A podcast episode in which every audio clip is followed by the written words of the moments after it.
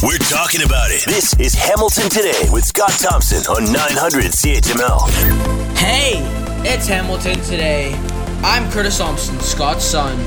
Will Weber is on the board. Will Erskine booking the guests. In the newsroom, Diana Weeks and Dave Woodard. Wasn't it vaccination that got us out of COVID 19? So, why isn't everyone vaccinating against the flu? The results are the same. Here, Scott Thompson. There we go. I we can play the right clip every now and again. Hey, hey, you know you're ill. You're over medicated. Uh, good afternoon. It is 900 CHML. It's Hamilton today. The whole gang is here. Uh, what a fun day it is. And you know, the boy's bringing up, he's getting political, isn't he? Where do you think he's getting that from? Um, but you know, uh, and we've been having this discussion. We're going to continue to have this discussion as people continually, uh, d- refuse to do anything to our Canadian, much sought after, highly coveted, but incredibly inefficient healthcare system that is crumbling to its knees. Uh, as we all scream and yell about it, but do nothing to fix it. Uh, we don't care that there's no medication coming in that's not keeping the fevers down to get the kids out of the hospitals and such. And no one's talking about the flu shot except me. I'm the only one hammering the flu shot. If you don't want your kid to get sick, if you don't want your kid to end up in a hospital, if you don't want your kid to die, like some have in British Columbia, get your kid the flu shot. Remember when we had COVID 19? We were begging for a vaccine that was never here, and then we had to line up to get it once it did? Well, there you go. So now we have a flu shot. And everybody, everybody's, oh, we're taxing the healthcare. No, you're taxing the healthcare system by not getting your kid vaccinated against the flu. It's not your granddad's flu anymore. And NACI is recommending everybody six months and older gets the vaccine. I'm thinking that's most listening to this radio station. So, you know, uh, it's great that we scream and yell at the government of the day about our failing healthcare system, which nobody seems interested in fixing. Uh, we don't care that the medication's not coming in. We don't ask questions why. But we're not taking a vaccine. Maybe because we were mandated vaccines, we were told we had to, you know, when 90% of the population was vaccinated, the prime minister was still, you know, chastising the other 10% that wouldn't or couldn't. Maybe that's why. I'm not sure. But I cannot understand why we're going, we're seeing sickness, we're seeing death, we're seeing an exhausted healthcare system, we're seeing pretty much what we saw with COVID, except instead of the older people, it's the younger people. That's the only difference. So we're taxing, and, and you know, in the early stages of this, we're wearing masks. We got to wear a mask, not because of the illness, because the healthcare system can't handle it. Did anybody then say, let's get a flu shot? You know, until I started having all the old doctors back on and saying, should we get the kids a flu shot? Nobody was talking about getting the kids a flu shot. Yet here we all are standing up and crying about, you know, oh, look at our poor healthcare system again that of course nobody wants to fix, but everyone wants to complain about. And look, we got no medication to keep the kids' fever down. Why is that the case? It only seems to be the issue in Canada, not in the United States or Europe. And then it's, well, everybody got a mask. Everybody's got a mask. Everybody's got a mask. Well, yeah. The masking was a big issue during the pandemic, but then the vaccine came. And that's the one single thing that we all could do to really get a handle on the situation. Masking, remedies, washing your hands, remedies, social distancing, you know, things to keep you apart, things so you wouldn't get it. But the vaccine, if you do get it, it's not as severe, meaning COVID 19 or the flu. So here we are having masking debates again. No one, no one, no one is talking about vaccinating the kids. I'm watching a news report on CTV last night. All they talked about is the hell in the hospital. The hell in the hospital. The last line of the report said, uh, uh, that uh, doctors recommend the kids to get vaccinated. Health officials say wear a mask. The doctors say get vaccinated. That was the only mention of getting the kids vaccinated. Here we are standing in the exact same situation as we were with COVID-19, waiting for a vaccine. We have one. We ain't using it. You want to stop the situation that's happening in the hospitals? Get your kid vaccinated. It's very simple. All right, a clothing drive that helps children and teenagers in Hamilton look spiffy for life events returns next week for the first time in years. Uh, the Precious Moments Boutique is a St. Mary Catholic Resource Center uh, that is outfitted new and gently used graduation prom and First Holy Communion dresses and suits. This is a great idea. The clothing drive kicks off into gear next week and runs several more times uh, over the upcoming months as they enter 2023. To talk more about all of this, uh, Kelly Duffy uh, Karam is with us, social worker, founder of the Precious Moments Boutique Clothing Drive, and with us now. Kelly, thank you for the time. I hope you're well. Thank you. Thank you for having me. Great so, ex- explain to us uh, in a bit more detail exactly how this works. What's going on here? So, um, this is a program that's run for approximately the last 20 years um, out of the need of for children um, to have uh, special uh, uh, um, prom wear and First Holy Communion for their special event. Um, but what is going on next week is we're having our first sort of pop up clothing drive and asking for new and gently experienced um, prom wear and First Holy Communion wear to be dropped off at our um, main main site at um, 90 Mulberry Street, which is our Catholic Education Center. This is a great idea. You said it's been around for about 20 years. How did this come about? It came about when I was working with a student, a grade eight student, who um, we were just chatting about the upcoming um, graduation, and the student was sort of saying, "I'm not going to be going because it's silly and I don't want to go." And so, just further exploration, uh, recognizing that uh, she wasn't going, she said, because she didn't have um, a gown to wear. So, what happened was at that time, is we sort of uh, reached out to a consignment store in Westdale, and they were just terrific and got all sorts of gowns in for actually that entire school and other schools, sort of in the code red at that time um, district, and uh, we outfitted all kinds of girls for their for their prom. And then the next year, I just decided that my goodness, this this happens every year, and it's not just mm. girls; it's boys, and we also have um, First Holy Communion as well. So um, it was just born from there, and we've moved a couple of times, and we've ended up at the uh, St. Mary's Catholic Education Center, and we've had such great support from from our board and from our trustees and uh, from our community, uh, who have always been fantastic. And because of COVID, of course, the doors were shut the last couple of years, but things are moving in a great direction, and we're really excited. We have some new volunteers as well as volunteers that have been with me for 20 years, um, helping and uh, making sure that these kids' special day is, is special. You know what's so cool here, Kelly, is you know this one call way back when, and and and this one uh, moment of helping somebody in need has turned into this great this great idea, this great service. Thank you. Yeah, it's uh, you know we get we get so much more joy doing it. Um, hmm. It's just it's, it has always been a, a labor of joy and a labor of love for for all of us that are involved and since the pandemic, since we've come back, um, there's been a number of board personnel who have just are so excited to jump on board and help. And it's really great to sustain this program because I won't be there for another 20 years. But um, I really feel confident that this is going to continue and I can just come and be a volunteer. So I'm really excited about that as well. And what a great idea! Because I mean, you know, over and above the pandemic or the situation of uh, uh, of everybody's uh, everybody's family and such, I mean, we all know kids grow like weeds. So a lot of the time, these clothes are bought for one occasion or two, and then they're not used again. So this is just a, a great idea to to to not only give back, but uh, but help get these kids in something that uh, makes them proud.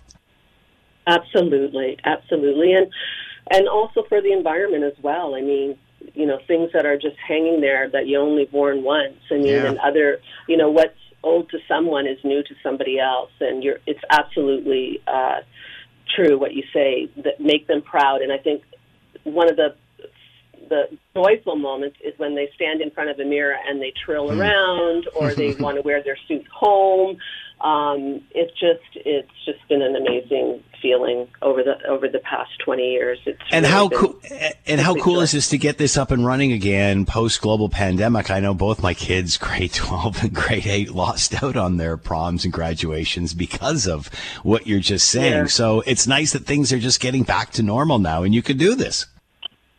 Oh, it's so exciting. I mean, we were just talking today at uh, my high school.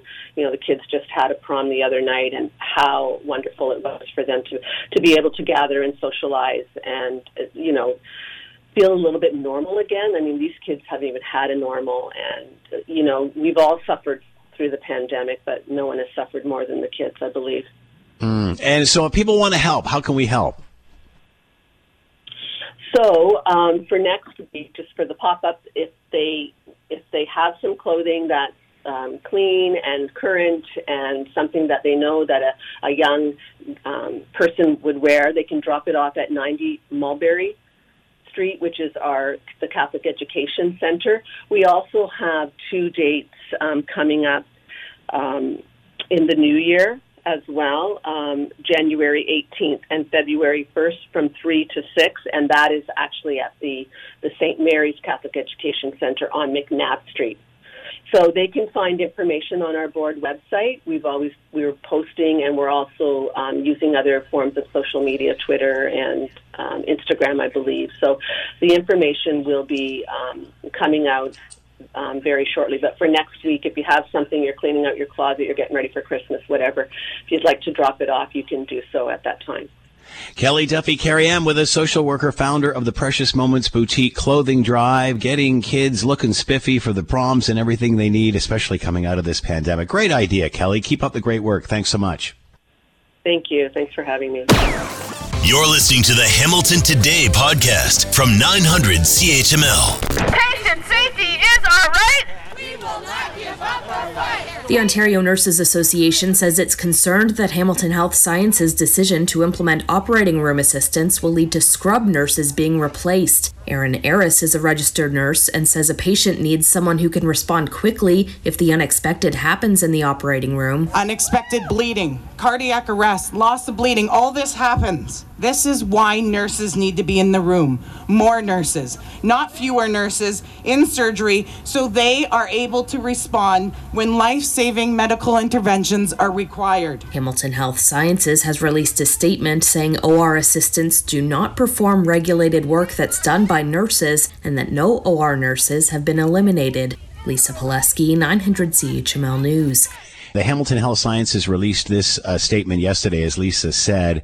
Uh, came out about uh, uh, late in the afternoon. The Ontario Nurses Association is providing inaccurate information. Operating room assistants do not perform regulated work done by nurses, and uh, uh, no OR nurses at Hamilton Health Sciences have been eliminated. At Hamilton Health Sciences, OR assistants work alongside two nurses in the operating room, uh, and HS HS. HHS also continues to aggressively recruit all for nursing roles in our hospital, uh, including operating rooms. So uh, there you have it. And and uh, in regard to that statement, we asked uh, the Ontario Nurses Association to come on. They were unable to do so, but they say they stand by their statement regarding uh, the changes to Hamilton Health Sciences operating room staff. The hospital's own statement around these changes itself is misleading. In fact, operating room assistants, unregulated workers with a 10 week course, are currently filling roles that nurses fill. They are working in sterile field in the scrub nurse role, directly assisting uh, the surgeon. They had the surgeon instruments and equipment, handle medication specimens, blah, blah, blah, and on it goes. Um, the interesting thing that Lisa's report said is that they're concerned this will lead to this sort of thing. However, whether it's happening and whether it's leading to something uh, are certainly two different points. Let's bring in Leslie Gauthier, uh, Gauthier uh, Hamilton Health Sciences VP of Clinical Support Services and Surgery, and is with us now. Leslie, thank you for the time. I hope you're doing well. Scott, very well, thank you.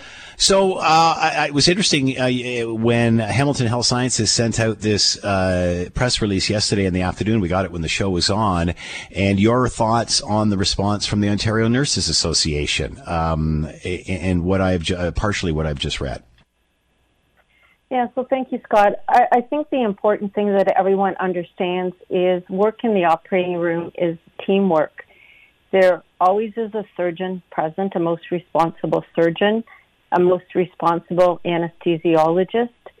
We are committed. We will always have two registered nursing staff, an RN and or an RPN um, in the room. Always one RN. The second nurse could be an RN or an RPN. And we've looked for where there's opportunity that we could introduce the role of an OR assistant or technician to be a part of that team.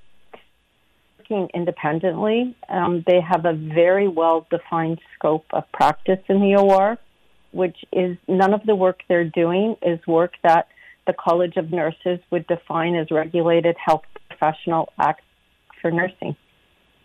Uh, so um, the roles of the operating room assistant, uh, they don't do any work that, an, that, that a registered nurse would do, or is required to. No, no. So, so uh, I, I'll respond to that. So in the current models, we do have, for the most part, registered practical nurses doing the scrub roles during surgeries. It could also be RNs. They're all, both roles. Both will continue to do scrub work for emergency cases that, you know, after hours, some very specific surgeries. But what we've looked at is where's the opportunity that an OR assistant could could take on the scrub function. They're not taking on the nursing piece that would have been in that role. They're just taking on the scrub function of the role, which is essentially setting up sterile supplies, um, sterile instruments, handing those instruments to a surgeon. They could be labeling a specimen. Um, they could be preparing a medication alongside a registered person. So, being the hands that do the work, which is the same model that happens in the pharmacy department. Uh, who would normally do that work? Would that normally be by a registered nurse? Now you're trying to find out ways of, of making this more efficient, using nurses where they need to be used, not necessarily doing something that they're overqualified for. Correct. So um, there's a few things. There's very different models across the world in terms of how ORs run. And there are lots of countries and lots of examples where ORs have with technician roles OR assistant roles. So if you went to Great Britain, it's common to see OR technicians. Centers in the States and across Canada are starting to look at these roles and implement them.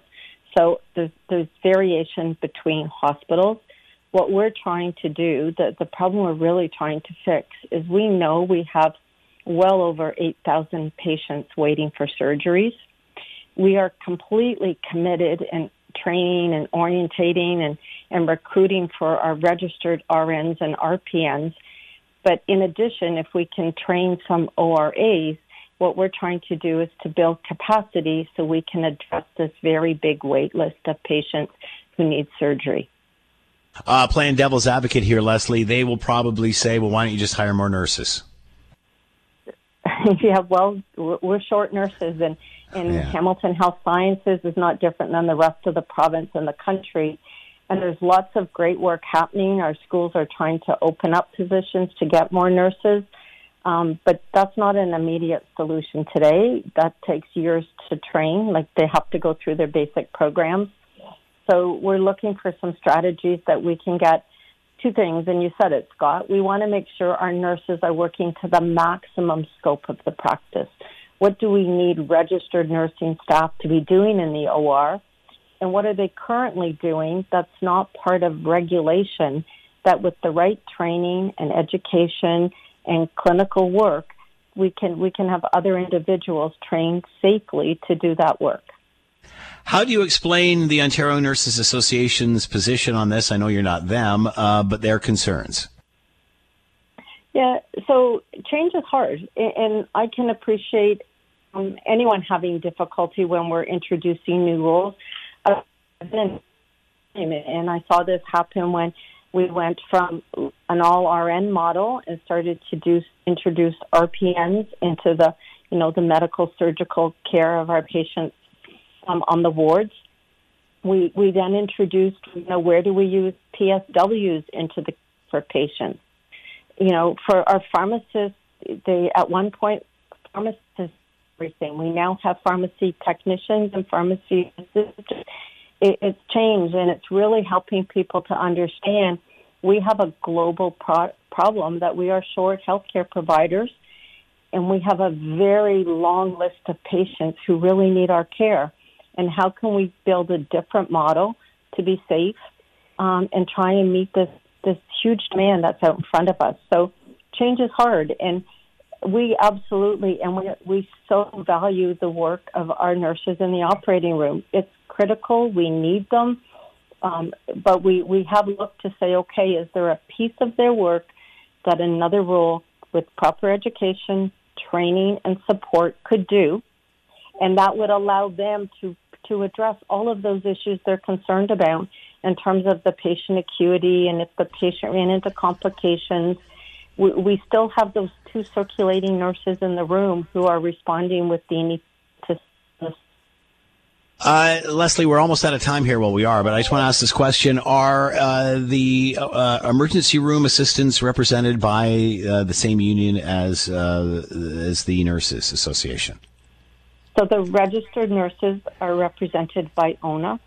Our registered practical nurses who do the majority of the scrub work in the OR are represented by CUPE. And at HHS, our OR assistants are also represented by CUPE. So that's not the issue there. All right, Leslie, uh, I'm sure this will, uh, more will unfold here. Leslie Gauthier with us, Hamilton Health Sciences VP of Clinical Support Services and Surgery, the big debate over uh, what is going on in the operating room. Leslie, thank you for the time and uh, clarity. Much appreciated. Be well. Thank you very much and happy holidays. Take care, Scott.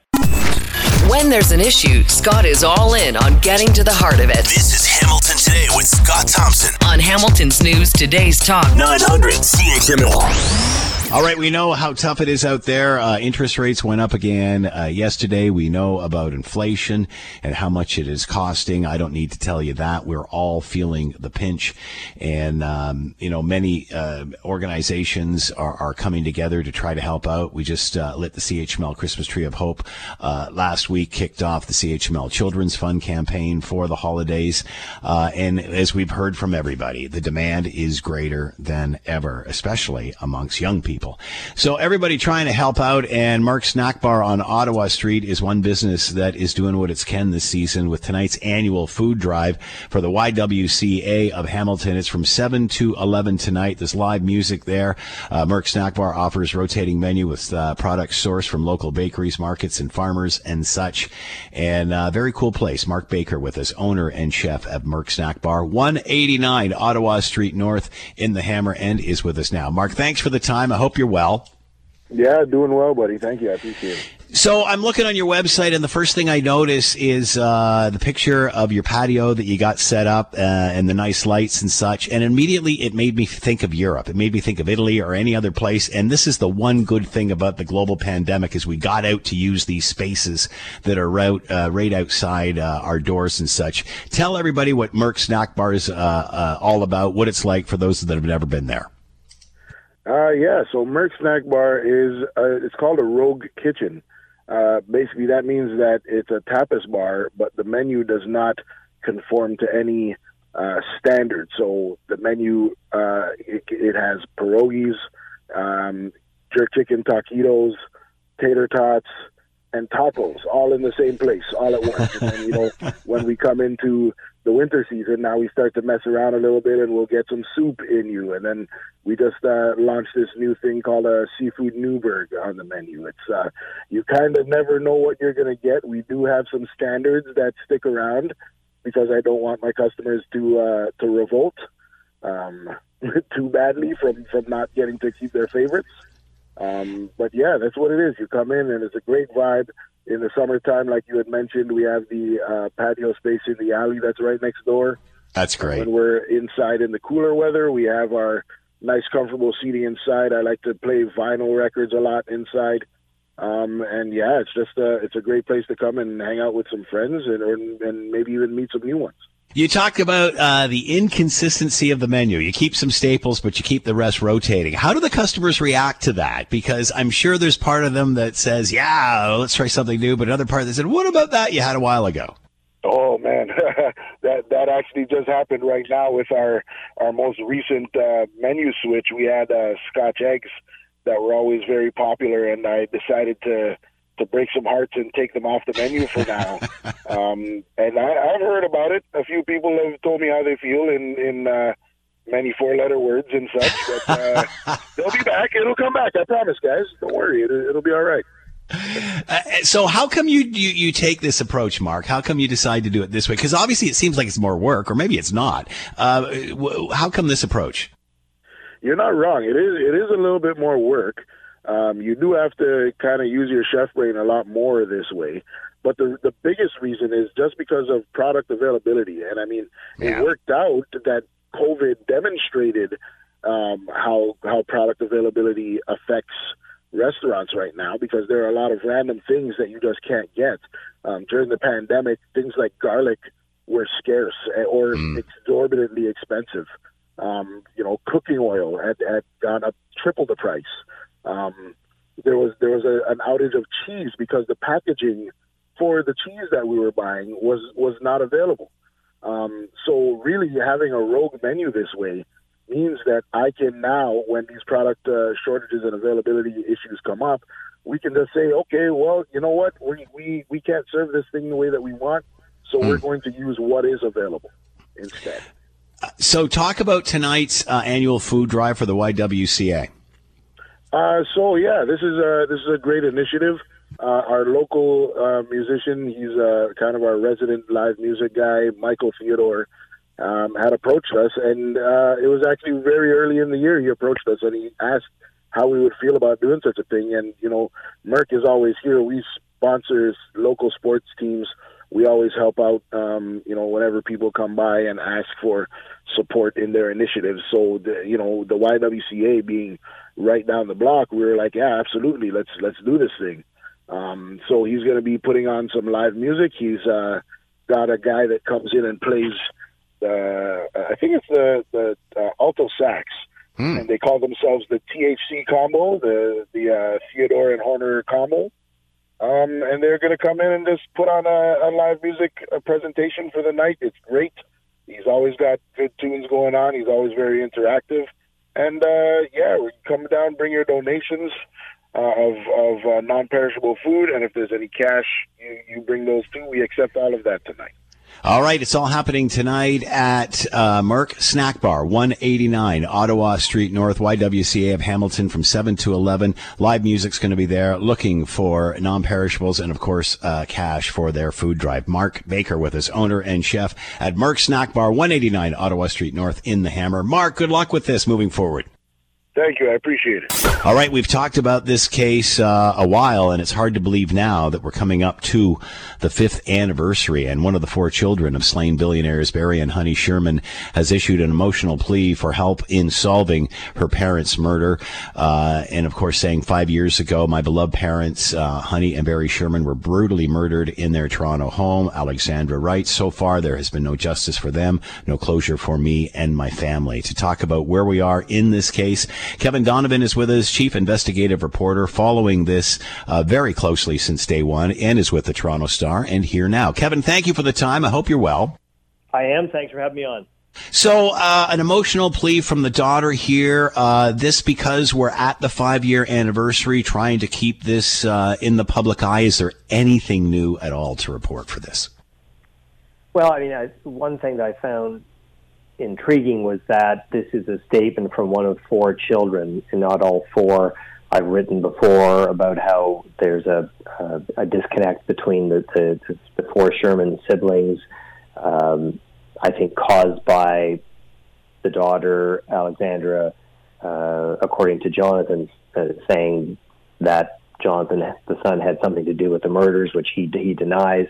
Uh, so now we have a statement coming out uh, a week uh, in advance uh, of the five-year anniversary, where she's making a very emotional uh, and I think heartfelt plea uh, for help in solving this case. And, and she points out something that I think you know a lot of us have forgotten about. There's a ten million dollar reward out there, and, and I see this statement as a as a, as a message to someone or some people out there. Uh, I, I think there's more to this than meets the eye, uh, saying that there's there's money to be made uh, if somebody comes forward. Uh, add that to the fact that the Toronto police say that they're looking for information in five different countries, and, I know that the Sherman daughter really wanted this message out there, and, and I think it's been picked up by a lot of a lot of outlets. So there's, I think something's going on. Uh, uh, I don't think we're about to have an arrest, but I think something's in the wind. So, uh, are you surprised that other members of the family didn't put their name to this statement? That it's only the one? I'm I'm totally surprised. Yeah, I I would have expected that at least the two other sisters would have have, have joined together on this.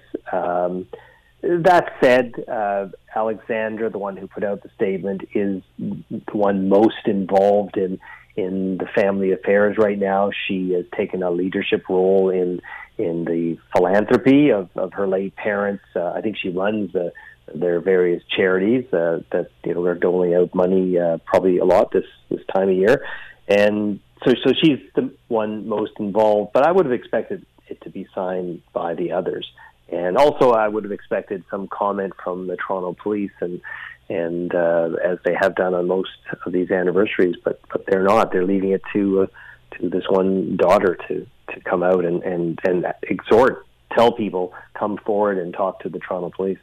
You were talking about the disconnect between the siblings. Would this be a disconnect between all of them, or specifically this sister and the brother?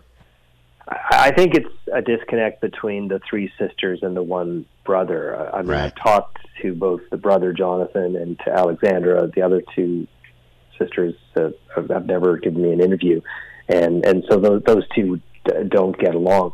It's it's sad, of course, because they used to get along. They they did some uh, some uh, historic charity marches uh, um, overseas uh, to raise money years ago, uh, and I think they were quite close growing up. But uh, you know, this this obviously was a terrible shock to them. This this murder and and uh, and you know, all sorts of fingers are, are pointing in all different directions on this case, and and that's what's going to happen when when the police uh, you know don't make an arrest. Does the sister still feel that the brother may have had something to do with this?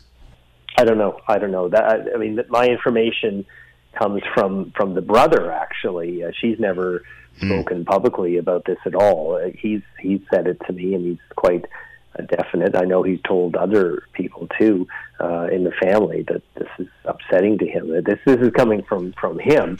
And, wow. Uh, you know, it's it's a kind of you know good of him, uh, good of Jonathan. I think to be so honest and, and open about this. Uh, but uh, I, her current thinking, I, I don't know about that. And, and this, by the way, I didn't talk to her. This is a statement that uh, that was issued to, to all the media.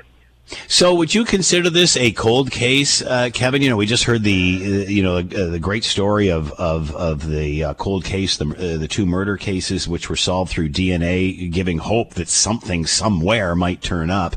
Uh, is this is this at that stage right now, where it's just it's cold? Yeah, that's a great question, and actually, I'm doing a piece for next week, kind of around that whole issue. It's not a cold case because the, Toronto police say a cold case is when all leads are exhausted. And I reported just a month ago that police have, have leads in five countries. So there, there's stuff that they're still working on. Um, typically, a, something becomes a cold case if it's unsolved in the four to five year range. So we're right there. And I, I this morning I was going through the the um, uh, listing of all the cold cases on the Toronto Police website, and yeah, they all kind of start about at the five year level. But this one, they've got an officer assigned permanently, and you know they they say that they're pursuing leads.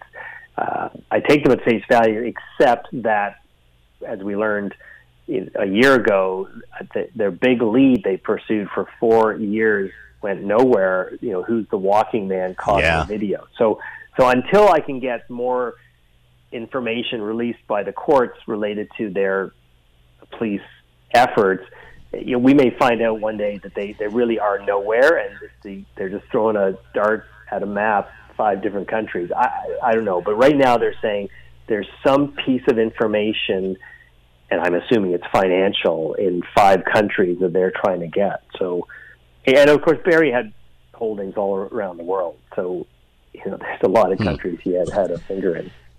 Kevin Donovan with us, chief investigative reporter for the Toronto Star, and coming up to the fifth anniversary of the uh, murder of Honey and Barry Sherman and where we are. You can read more in the Toronto Star. Kevin, as always, thanks so much for the time. Great stuff. Be well. You too. Thanks. You're listening to the Hamilton Today podcast from 900 CHML. All right, uh, the federal conservatives have spoken out about uh, the federal yesterday's uh, bank rate hike from the Bank of Canada. Uh, also, uh, all of this coming in as we're seeing the Auditor General's report saying that uh, there was billions of dollars that were sent out to people in regard to COVID, global pandemic relief, and such that will not be retrieved that is um, uh, went to where it was not supposed to go. So uh, clearly not a good time for the federal liberals uh, along with what has been going on uh, in the china file. Let's bring in uh, jasraj singh Hallan mp for calgary forest lawn alberta conservative shadow minister for finance and is with us now. Jasraj thanks for the time. I hope you're doing well. Scott doing well here. Thanks so much for having me on uh, before we get to the AG report and, and, and monetary stuff, which I know is your is your specialty, any comment on what we're hearing? Uh, I mean, more information today. It seems there's one of these uh, every day. Um, it, the National De- uh, Defense is investigating uh, contracts uh, with Canadian companies and ties to the Chinese Communist Party in regard to the RCMP. We've certainly heard of rogue police stations that are harassing Chinese Canadian citizens. We're hearing of an election interference which apparently the prime minister wasn't uh, briefed on. Uh, we're certain. Are, are, we seeing a different tone by the federal government now? It seems things that they uh, are talking about this week. We haven't been, uh, you know, a week ago they had a completely different opinion on. A month ago they probably had a, a different opinion to that. Is the tone changing with this federal federal government and its view on the Chinese Communist Party? Um, well, we have to remember that this is the same prime minister who said he admires the basic dictatorship uh, of China.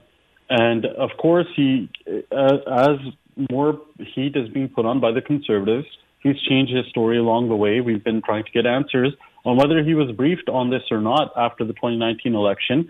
He's flip flopped from saying yes, he was, or uh, being very specific, using very specific language on answering that question.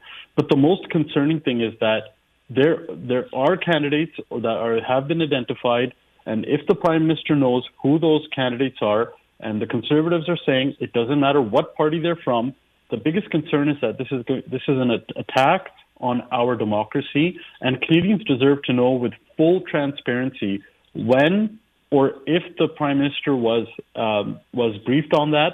What what was the outcome? Have they fixed anything that they found out? And more importantly, who were these people? Will action be taken against them?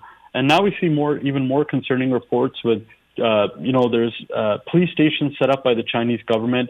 And just recently, they gave a, a contract to a company for doing anti-espionage work for hmm. for Canada for the RCMP that was literally charged by uh, in America for doing espionage.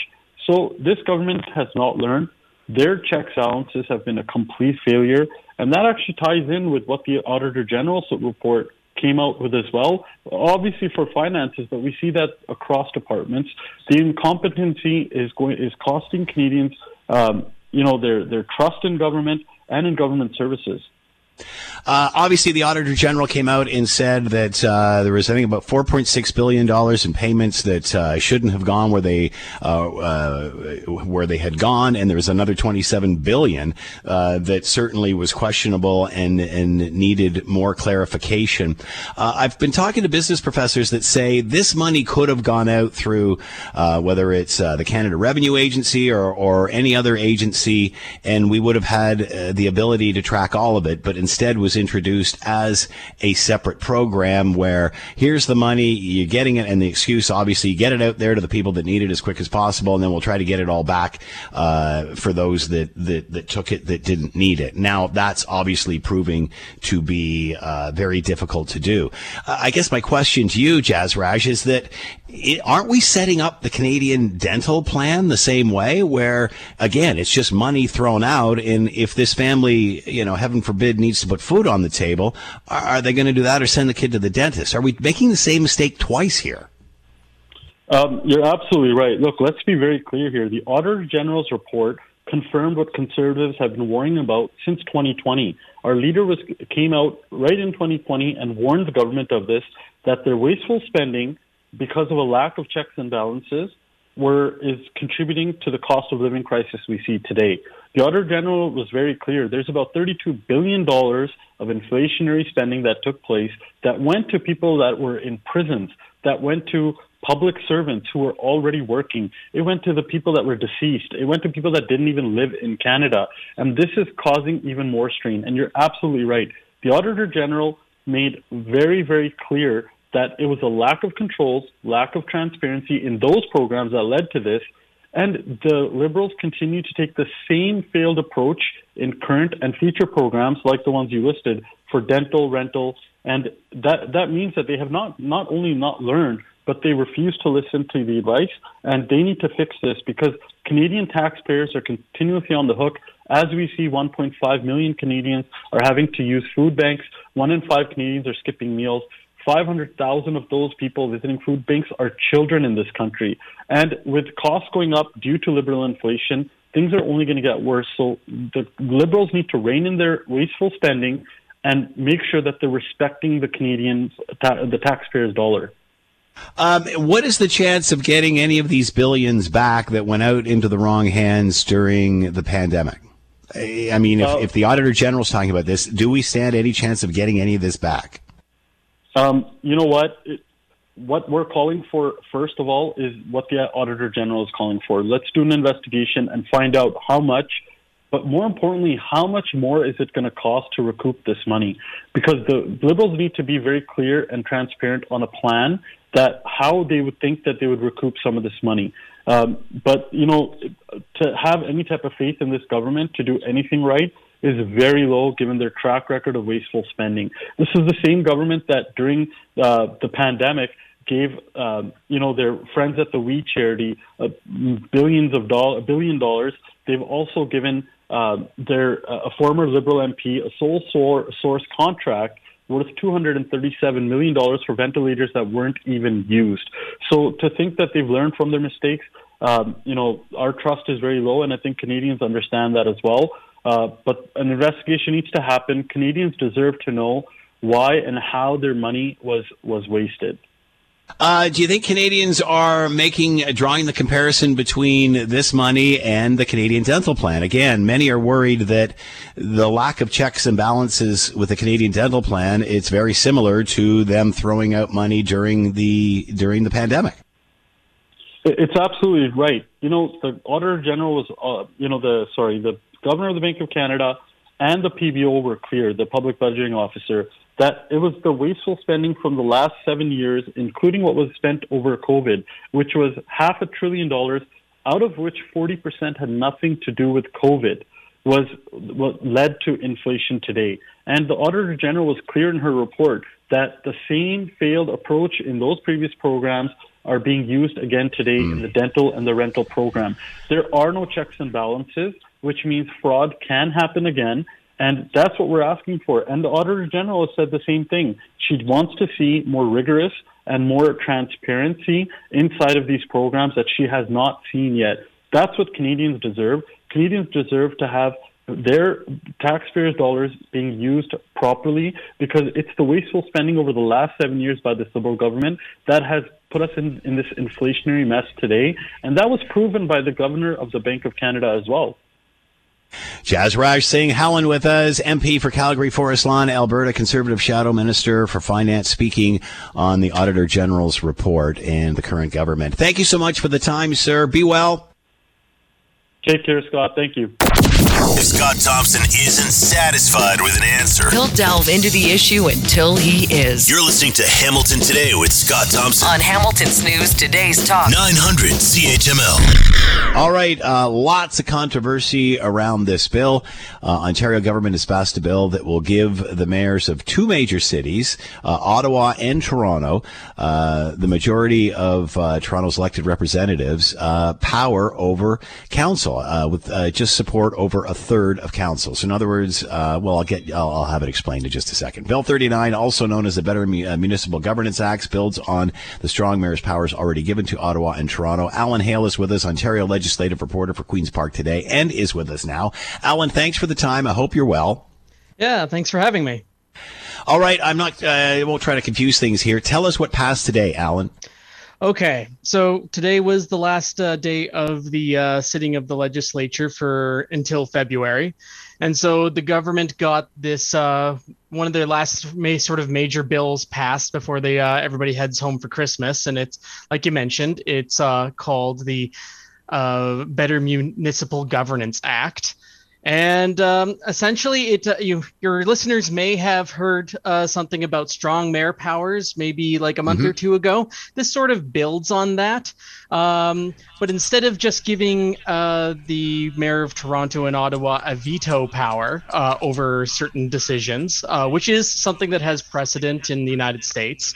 Um, but this time, we're going a bit more un- unprecedented by not only giving them a veto power, but also the ability to pass um, pass bylaws that align with um, whatever the government, uh, the provincial government says is its priorities. At that mo- at this moment, that's mostly housing, but that could change.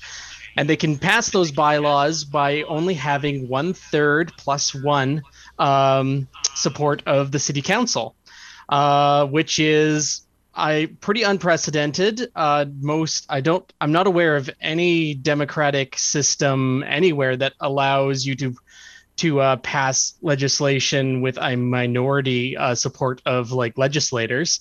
So it's quite a uh, it's raised quite a few eyebrows, and frankly, it's done a lot more than that. It's had a lot of opposition. People are saying it's prof- it's anti-democratic. Um, yeah, it's very controversial, and um, but the PC's passed it, and it's gonna it's gonna it's now law. And I understand the mayor of Toronto has already used this in appointing a former Hamilton City employee in Toronto. I believe you. Uh, I think you might be thinking of the strong mayor powers from before, but this is Okay, something okay, that um, Yes. John Tory did ask for, which is interesting. Uh, parent, uh, the the mayor of Toronto. This was apparently his idea, and he came to the PC government and Premier Ford about it, and um, that has been one of the big defense. Um, one of the big um, justifications for this bill is that the government is uh, supporting John Tory because he says he needs these tools, and uh, they're going to support him because he's a mayor who wants to work to build housing, which is what they want to do. And uh, if anybody, even Doug Ford said the uh, yesterday, I believe that uh, he believes that what's really trampling on democracy is allowing um, is allowing city councilors who get much get much uh, less of the vote because they have to run in their different wards uh, to have the same kind of voting power on council as the uh, mayor. He believes that this is by giving the uh, mayor of Toronto more power to pass uh, bylaws with fewer support in um, council. That's actually making the city more democratic, which is an interesting take. So, and this affects just the cities of Ottawa and Toronto at this point. Is that accurate? I believe this one just is um I believe is just Toronto uh because it's amending the Toronto um City of Toronto Act. So this is specifically for um uh for Mayor Tory. Uh I don't uh unless I'm wrong about that but it is just for the Toronto the City of Toronto Act. And I mean, the uh, the mayor of Ottawa, the new mayor of Ottawa, has pretty much said he's not planning to use the mayor, this the strong mayor powers he's already got. So I don't know what the government would have gained from giving him more, but Tory does want to use these powers, and I mean, if he has to, he's said in, that he plans to try to work with the council if he can, but if push comes to shove, he will use these powers. All right. So, how does this affect other cities uh, other than Toronto and Ottawa? With um, you know specifically whether it's Bill 23 or this, because there seems to be. Uh, I know that uh, the premier was uh, speaking out against the mayor of Mississauga uh, just the other day. What's the buzz in and around that, and and the feeling? Okay, so there is a bit of there is some uh, direct impacts from this on other cities, specifically. Um, the bill, besides giving these powers to Mayor Tory, also uh, lets the municipal affairs minister pick um, the head, the chairs of uh, three municipal regional municipalities: um, Niagara, Peel, and York Region. Um, I don't know. It's uh, I was a municipal uh, a reporter for a while, so I'm pretty familiar with this stuff. But some other people might not really know what their regional municipality does. But it's basically made up of uh, the council is actually made up of like city councilors from individual cities, and then those groups of people that council picks who gets to be chair. But now uh, it's going to be the it's going to be the municipal affairs minister who gets to decide who's going to be chair of those bodies, and they have a lot of power over like uh, like district wide services. Uh, it's a pretty important position. Um, and uh, so that is just going to be handpicked by the government now. No decision. They can't choose mm. their own chair anymore. And it's got a lot of people upset as well. Um, yeah, as for like the stuff going on with uh, Mississauga, uh, that's really more about the the housing legislation. Your listeners listeners might have also heard about in the past couple weeks the uh, Building More Houses Faster yep. Act.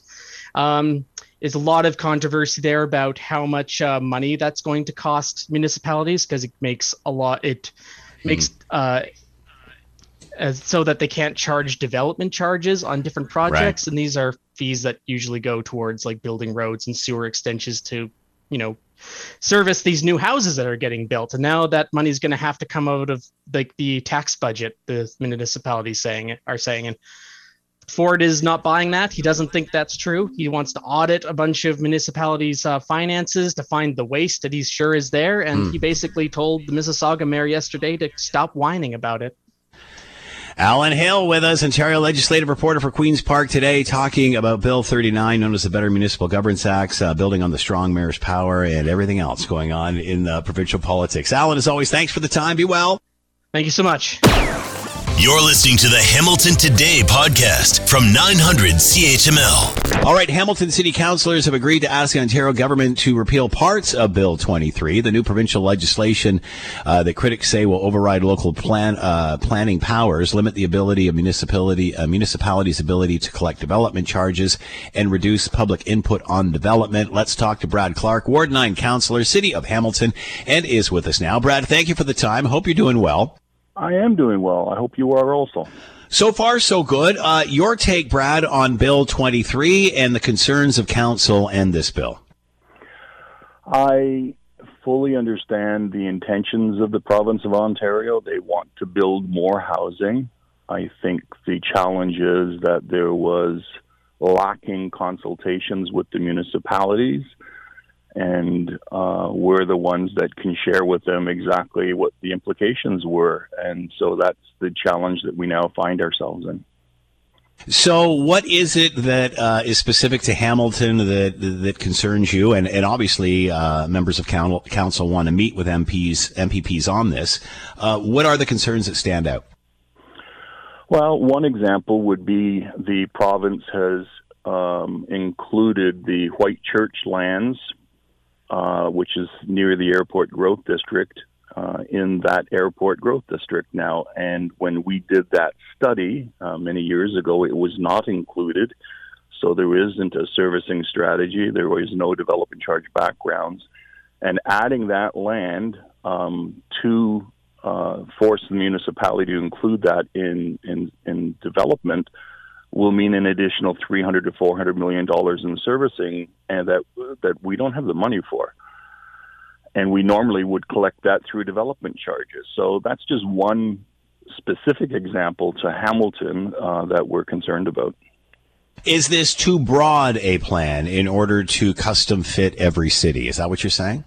I think that's an excellent way to describe it Scott. Uh, it it they were they, the, the province was clearly consulting with developers across the province. Each municipality is slightly different in terms of where they are. For example, in Hamilton, we have 34,000 residential units that have already been approved by the city that have the shovel is not in the ground yet. For whatever reason, the developers have not moved forward with those developments, even though we've approved it. And so that gives us an indication of how much housing is already available in Hamilton should they decide to proceed. And they may not be proceeding, Scott, simply because interest rates are much higher on lines of mm-hmm. credit than they were in the past. Little things like that can easily cause things to go askew.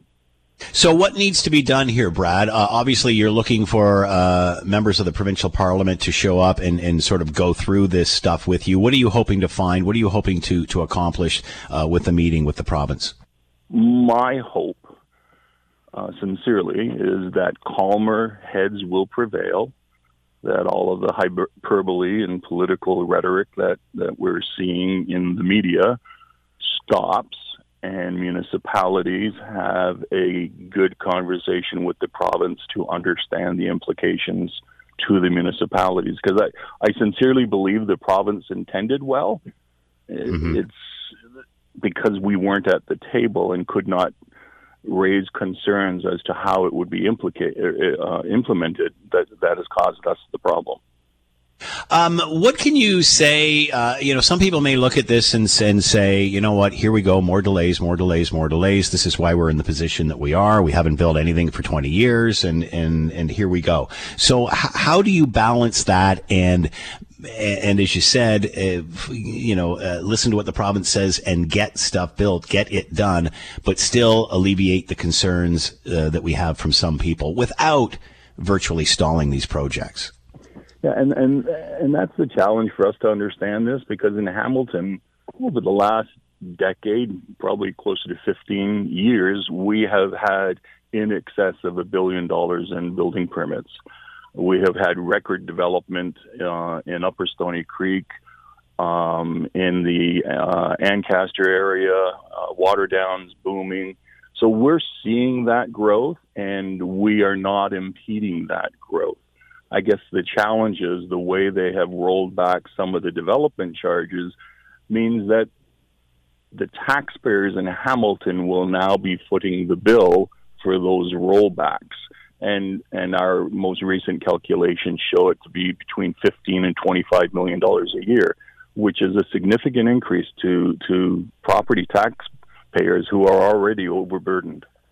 Um, the provincial government has said that that is referring to affordable housing, and then that will be reimbursed by the province. Is, is that accurate?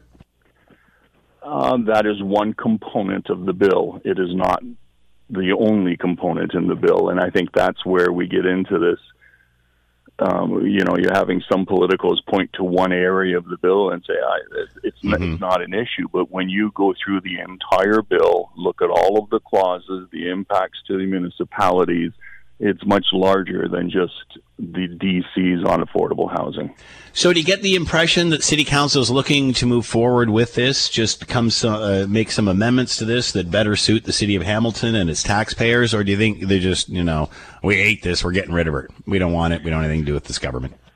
I again, my hope, and I think the majority of councillors around the table, their hope, and I know it's the mayor's hope, is that there will be consultation with the municipalities, and that the province will recognize the financial impacts to the municipalities and modify the implementation, or um, not proceed with certain sections of the bill. But uh, until we sit down to talk, we can't fix that. And any feedback yet, Brad, from the province on this, on, on taking you up on your meetings?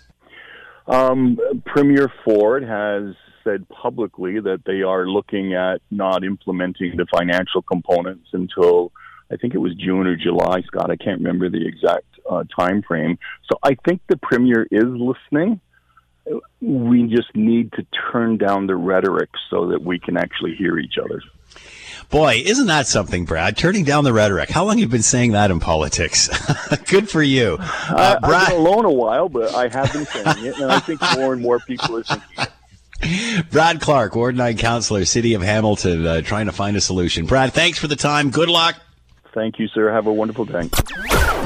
Lots of issues in regard to the federal government and the China file. Lots of stuff coming out uh, just in the last several days, weeks or so, uh, whether it's um, uh, alleged uh, election interference in the federal election by uh, the Chinese government, whether it is uh, rogue police stations that are in Canada to keep an eye on Chinese Canadians. And now, federal government, we're learning a couple of times, has awarded contracts to provide and maintain RCMP communications equipment equipment to a company with ties to the Chinese government and the Chinese Communist Party, uh, raising concerns about potential Chinese access to RCMP communications uh, and data.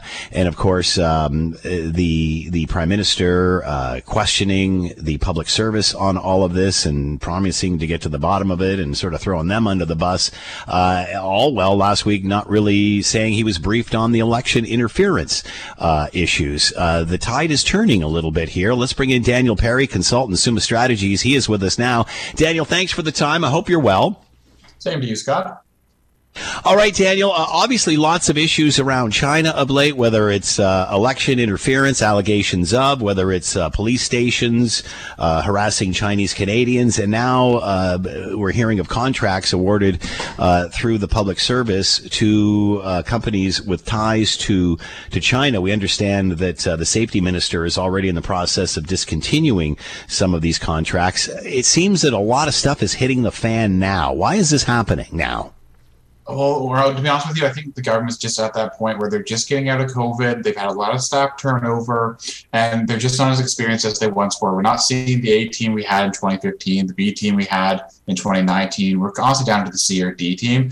And to be honest with you, this falls at the step at the foot of the prime minister and his procurement minister. They they should know better not to do deals with China. And you can say, oh, they didn't know, but 20 seconds on Google kind of indicates the connection there. So it's disappointing to see, to be honest with you. Uh, there were times when uh, earlier on in his tenure, the prime minister, um, uh, I don't want to, I don't want to, I want to necessarily say praising China, but certainly being supportive of them. We're certainly seeing the tide change. He he almost looks uncomfortable talking about this. Why is this turning now? What has changed that all of a sudden has brought this to the front burner for him? It's really just been a change in the relationship. It's over his tenure, it slowly has gotten more and more strained. And right now, it's really at a breaking point. there is no love lost between Canada and China. It, started with the two Michaels and just how that situation was handled, and it continues to uh, boil over. And I think the government is getting frustrated and they don't really know how to respond to this. We even saw in their recent announcement of the uh, Indo-Pacific uh, agreement where they kind of just push China out and are trying to deal with the people around them and the countries around them. So I, I think this government is just they're at their wits end and they don't really have much room to move. China has Canada put in, in the corner and they're trying to get out of it somehow. Uh, yesterday, the prime minister uh, said in Montreal it was disconcerting that the federal civil servants awarded this contract, an RCMP contract, to a company with ties uh, to the Chinese government. Uh, he and public safety minister uh, vowed to do an assessment of the contract and its awarding process. Is he throwing the public service under the uh, the civil service under the under the bus here? I mean, is this something he should not have known about, or he should have known about rather? Not only did he throw the public service under the bus, he also backed over them one time just to kind of make sure it couldn't be blamed on him. But the reality is, that's what the minister's office is there for, is kind of that safety net to kind of check everything. So whether that was Filomena Tassi as the previous procurement minister or the current procurement minister, it is their responsibility to go through no matter what the value is. And some will say it was under a million dollars. Who cares? Um, I don't think that's going to really cut it for the average Canadian.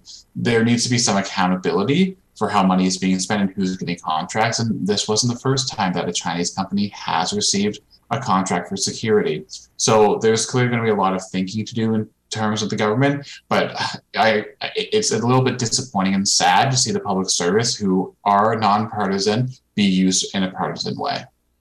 Why would they do this? Why would they? Um, uh, would they not check with somebody? Uh, did they check with somebody? Um, uh, why would they have done this if they didn't feel that they had permission to? You would think they would check it. The, anyone who's ever dealt with the government at all uh, really understands the challenges of selling to them, especially the procurement process is a very long and complicated process. Uh, one where bureaucrats typically do check all the boxes and do their homework. And again, it comes back to even if you just Googled the company, you'd be able to see their connection to China, and that should have raised some red flags. And I think the minister's office, going back to them, they are the ones who should be taking the blame for this because at the end of the day, that's that's their job is to be that safety net and ensure that Canadians' money is being well spent and being accountable. And it's very clear that, that this didn't happen in this case, and I think Canadians will be quite frustrated with it. Uh, do you think it's odd the position that the public safety minister is taking on this? Because many would say that's what the safety minister should be doing all along. Your thoughts? Uh, yeah, it, it's kind of been thrown to him. This is clearly a procurement issue, not a public safety issue. It became a public safety issue just because who the contract it was awarded to. So you're definitely seeing uh, the minister step in now and try to uh, help the situation and kind of move it along and clean it up a little bit. And that's kind of his job because at the end of the day, this is a public safety concern because those channels that are being used by the RCMP need to be secure. They need to, Canadians need to have trust that no one's listening into them, not just for our safety, but for the safety of the men and women in uniform. Uh, this is what we know today. Uh, are you concerned that there's other uh, uh cases to be uncovered uh, that, that, sort of lean in the same direction? Uh, is this the tip of the iceberg, do you think? Whoa, whoa, Scott, are you telling me that a politician might not be truthful with us right off the bat? Come on, give them a little bit more credit. Um, yeah, there probably is a little bit more to this story. And as the days go on, I think it's going to trickle trickle out slowly um, because yeah, this seems like it's a pretty big mistake uh, not to have some more underlying issues with. So is now the public safety minister reversing these? We are hearing that he is starting to. Is that accurate? Yep, that's accurate. And I think all Canadians should take him at his word that he is trying to get out of these contracts. Some money will be spent and will be given to them. There's always breaking contracts are expensive, but for the safety of those using the, the equipment, I, I, think it makes sense. And I, I, do fully believe not only politically it makes sense to this, but also just for national security. I, I can definitely see them being truthful in that sense and trying to break these contracts. What does this change moving forward? We remember that the prime minister was working on a deal with China and CanSino uh, in, in, regard to a vaccine, ended up stealing the intellectual property, and we were left hanging. What does this change moving forward?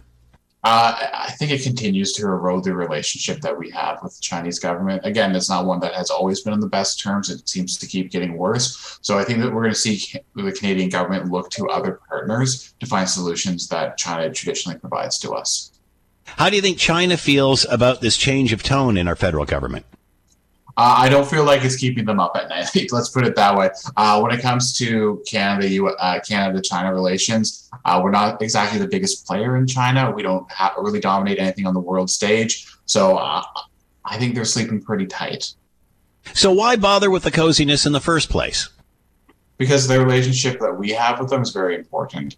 Uh, the Canada China relationship, if we look at the exports and what we import from them, it's it's quite a bit of things we bring in. So, and especially as they're emerging as a world superpower, as a nation like Canada, you kind of have to play ball with them a little bit. Uh, that being said, we get a lot from them. They get very little from us. Do you think we'll change that in any way? Uh, I don't think so. China is such a big market where if they can't get something from Canada, they can quickly turn and go somewhere else and get it. So we don't really have any leverage in this relationship where China has the leverage over Canadians. So that's where I think when the government's going to try to find other ways to try to create a create leverage or b find other ways to get the materials and resources that China provides from somewhere else. And we saw that in their recent announcement. Daniel Perry with us, consultant Summa Strategies, uh, talking about everything uh, government and our relationship to China. As always, thanks so much for the time, Daniel. Be well. You too. Take care. You're listening to the Hamilton Today podcast from 900 CHML. Uh, we got a, a note from uh, tech journalist Carmi Levy, who we often have on the show, and uh, maybe we'll talk about this with him tomorrow. But he saw, in regard to the story about the uh, the the contract, the technical contract with the RCMP and a con- and a Canadian company supported by um, the uh, Chinese government, the Chinese Communist Party. Uh, this is what Carmi had to say in regard to uh, these companies doing business in Canada. When I first saw the story break, I found it amusing that the Canadian arm of the company, Sinclair Technologies, trotted out the usual "We're proudly independent" line and denied any connection with the Chinese government. I wouldn't believe it for a second and all the concerns we've discussed previously say about Huawei uh, being a vendor of Canada's 5G build out uh, is a Canadian subsidy as well. The real risk and frightening, giving them the ability to hook their black boxes up to our national networks, and you may as well be giving the Communist Party a gold plated hotline to listen in on everything we say and do on those networks. This isn't anti Chinese hysteria. It is a very real risk betrayed by the fact that uh, China has used such corporate deals in the past to engage in this very same form of electronic spycraft. This is what they are known for, so it's a real stretch to take Sinclair uh, and their denial at face value. The, uh, that the RCMP deal was granted without a security review is frankly mind blowing. To channel some uh, uh, Simps- uh, Simpsonian logic and like, hang on a sec, he's quoting people here. How naive and blind to reality can they be? The dollar figure of the contract, admittedly small, probably had something to do with it, but any contact of any size with a Chinese owned company should have raised alarm bells. That's what Carmi Levy says, uh, technology analyst. We'll see if we can get him on tomorrow to talk more about all of this. All right, let's move on. Scott Radley is with us, host of the Scott Radley Show. You can read him in your Hamilton Spectator coming up after the six o'clock news, and he is with us now. Scott, thank you for the time. I hope you're well. I am doing fine, thanks. How are you? I'm doing so far so good. Uh, I want to ask you your thoughts on uh, Brittney Griner uh, getting released mm. from a Russian prison on her way home, as we understand right now. Uh, this is huge and quite a surprise today. What are your thoughts? Uh, all right. So we don't want North Americans, Americans, Canadians, whatever, locked up for overwrought charges. I mean, she broke the law. She says she broke the law over there, but you know, the penalty that she received was excessive for the for the charge that she committed, the crime that she committed. That said, I'm not sure that you know, in a in a very dangerous world, uh, I'm not sure that swapping her for a guy known as the Merchant of Death is a good trade. Uh, you know, surely if he is that high leverage, high value a prisoner, a guy who was trying to help supply terrorists with weapons to kill Americans, it, it it's it's it, like if this was a baseball trade, we're talking basketball. If this was a basketball mm, trade, mm, you would say mm. you just traded Michael Jordan for someone who was coming off the bench as your 12th player. Yeah. It doesn't seem like we're talking about an even thing here. Now, the difference is Brittney Griner is a well, she's become. I don't know. I was going to say she's a big name. I I don't know that she was a big name to a lot of people before this happened. I think a lot of people have heard about her. She's become quite famous. Mm-hmm. But there is, you know, a lot of people have pointed out today, Scott, there is still an American Marine that's being held on accusations of spying that are apparently trumped up charges if you're going to give back the merchant of death, surely you could get a Marine who fought for the country back in exchange, and maybe Brittney Griner as well. I, I, I don't know. I just I, I look at this, at, you know, from a distance, and I think it just it, it doesn't seem like this is like we're talking about two even value customers.